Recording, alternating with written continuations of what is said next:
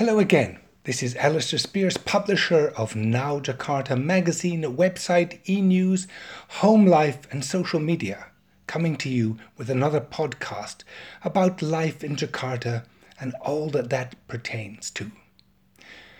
We're not really going to talk about COVID itself today, but the questions that come out of the crisis. One of the major questions that's beginning to emerge now is the role of foreigners in an economy, not just in Indonesia, but all around the world. Should foreigners still be allowed to work in countries when the locals are not able to stay in employment? How important are they? This is a question that's asked all the time in Indonesia, where we have very few foreigners left, compared, for example, to Singapore, where fully 40% of the population are foreigners, which seems to bring them great wealth and strength. But now, even in Singapore, there's questions being asked as to why should a foreigner have a job and a Singaporean not have one. The same has certainly been true in Indonesia for quite a long time, with the national view that replacing foreigners is the best thing to do. And we certainly cannot complain about that. Now, the question is who wants to be here and why? In Bali, we use a test which is very straightforward. Are you here to look after Bali or just look after yourself? A lot of people go to Bali just to have a good time and they think that they're helping Bali in doing so. But in fact, they're there because the lifestyle is good and the weather is good and the food is good. But should they really be allowed to be there? Are they adding to the economy? The same thing, of course, applies in Jakarta. And when I look at myself and ask myself, am I essential to this country, or am I just looking after my own interests to be here and to be publishing magazines? It's really a, a, something which one has to think about when you've been staying here as long as I have, and now we're facing this crisis. It's getting to the point that I'm one of the longest staying residents in Jakarta, even though I'm a foreigner, as I now approach my 42nd year of living here. So the question is what does the city really mean to me, and what do I mean to the city? And is that any different to all the other 10 million citizens who live here and the other 10 million who come to work here every day? I thought a bit better take a long, hard look at Jakarta and see what it really is that keeps me here? And am I essential? Are we all essential to being here in Jakarta during this crisis? Now, every city is unique, but when you get to this size, a city of many parts becomes obvious. London has its boroughs, Paris its arrondissements, New York its distinct villages and areas. But Jakarta makes it much more complicated than most of those cities navigating your way around here is a real tour, chore. But let's try.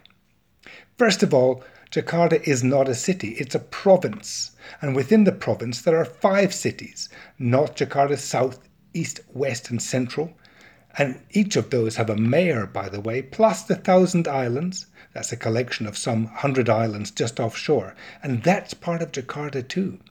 But then the city is split into what we can call character zones swanky Menteng, posh Pondok Indah, expat Kemang, leafy Kebayoran, and so on.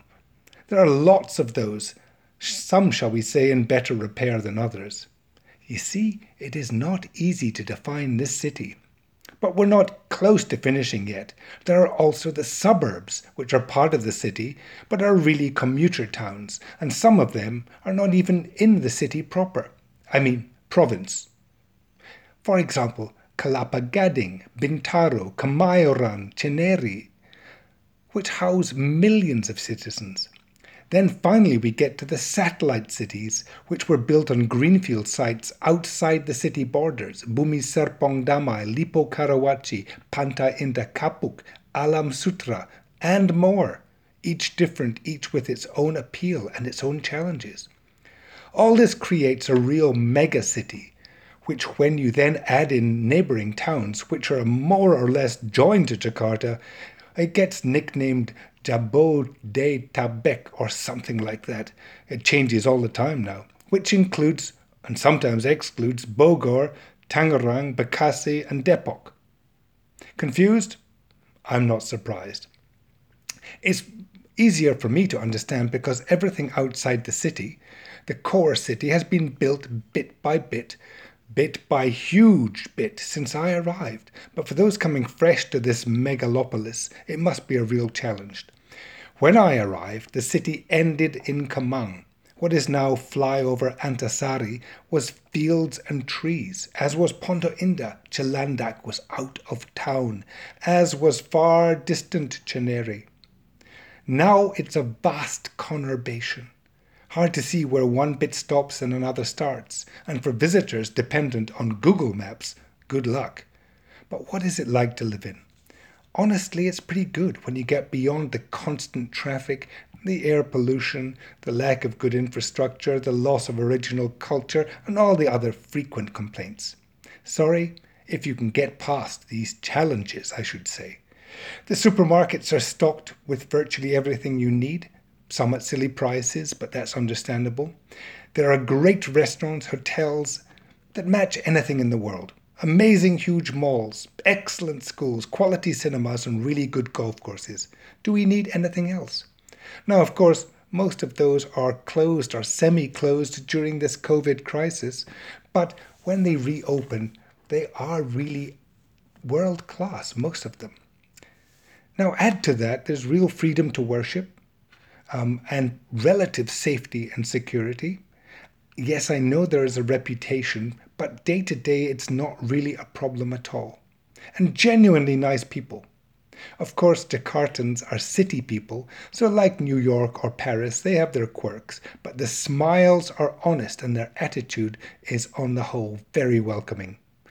Possibly more so than the aforementioned cities. Now, does that answer the question? Should living here be good for me or should I be good for Jakarta? In fact, living anywhere depends on how much effort you put in to take advantage of the distinct opportunities the city offers. offers. So you have to work at it. But it's there. And here are some of my ideas. First of all, don't eat fast food. Sorry, guys, I know it's a great temptation, but discover the delights of top level Indonesian cuisine, equally fast and far, far more interesting. Just be careful not to overdo the goreng gorengan, which have left quite a few Indonesians with diabetes, amongst other dietary problems. Don't watch TV. Go to the many cultural performances there are here. World standard concerts in Aula Simfonia and Taman Ismail Marzuki. And Erasmus House and a lot of the uh, foreign um, cultural associations have really, really good performances. Not at the moment again, but they will come back. They're so often in hotels and local venues as well. Some really good um, uh, performances which take place. Watch out for the world class jazz festivals, the pop concerts, and the, the major festivals are here. They are happening and they are very good. Lastly, take advantage of the golf courses, which are great. Now, if you don't play golf, this is a great place to start. The um, also take advantage of the Thousand Islands, which are seriously underused and spas, which are mostly cheap and excellent. Once again, all of those things a little bit on hold at the moment, but we have got lifestyle, affordable lifestyle options in Jakarta, which are better and more accessible than virtually any other city. Of course, for visitors, this extraordinary city needs some explaining. It's not simple, organized, and efficient like Singapore, or bustling and frenetic like Hong Kong, or should I say, as Hong Kong used to be. It's bus- busy and bustling and bumptious, but the charm is here. The service in hotels and restaurants is top class, but still full of personality, and the smiles are genuine. The offices in central Jakarta are clean and modern, the attitude to business honest and straightforward. Did I really say that? Well, still stay alert. There are still some unscrupulous characters around. After work, the bars and restaurants, the spas and nightlife are just excellent. As it, once again, when they reopen. So why have I stayed here for 40 years? All of the above and a little bit more. This is a country that still has culture and tradition. They're not so much in Jakarta. In these Google and Facebook days, it has pride and humility in the same breath. It faces the future with a brave face and a slightly concerned heart. It's honest and it's unique, and post COVID and many crises, resilient. It's been through more crises than most people have hot dinners, and it still is Jakarta. So, welcome to this great big durian, as some people call it, my home for 40 years. I still don't understand it, but perhaps some of the above explains some of the charm. As to whether we are still useful here, that's a question only the authorities can answer.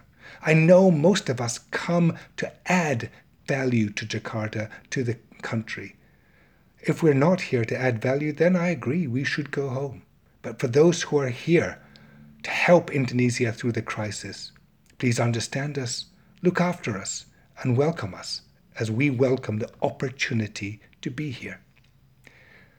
This is Alistair Speirs from Now Jakarta, signing off on this podcast, and hope that you are staying safe, staying well, and stay here. Thank you.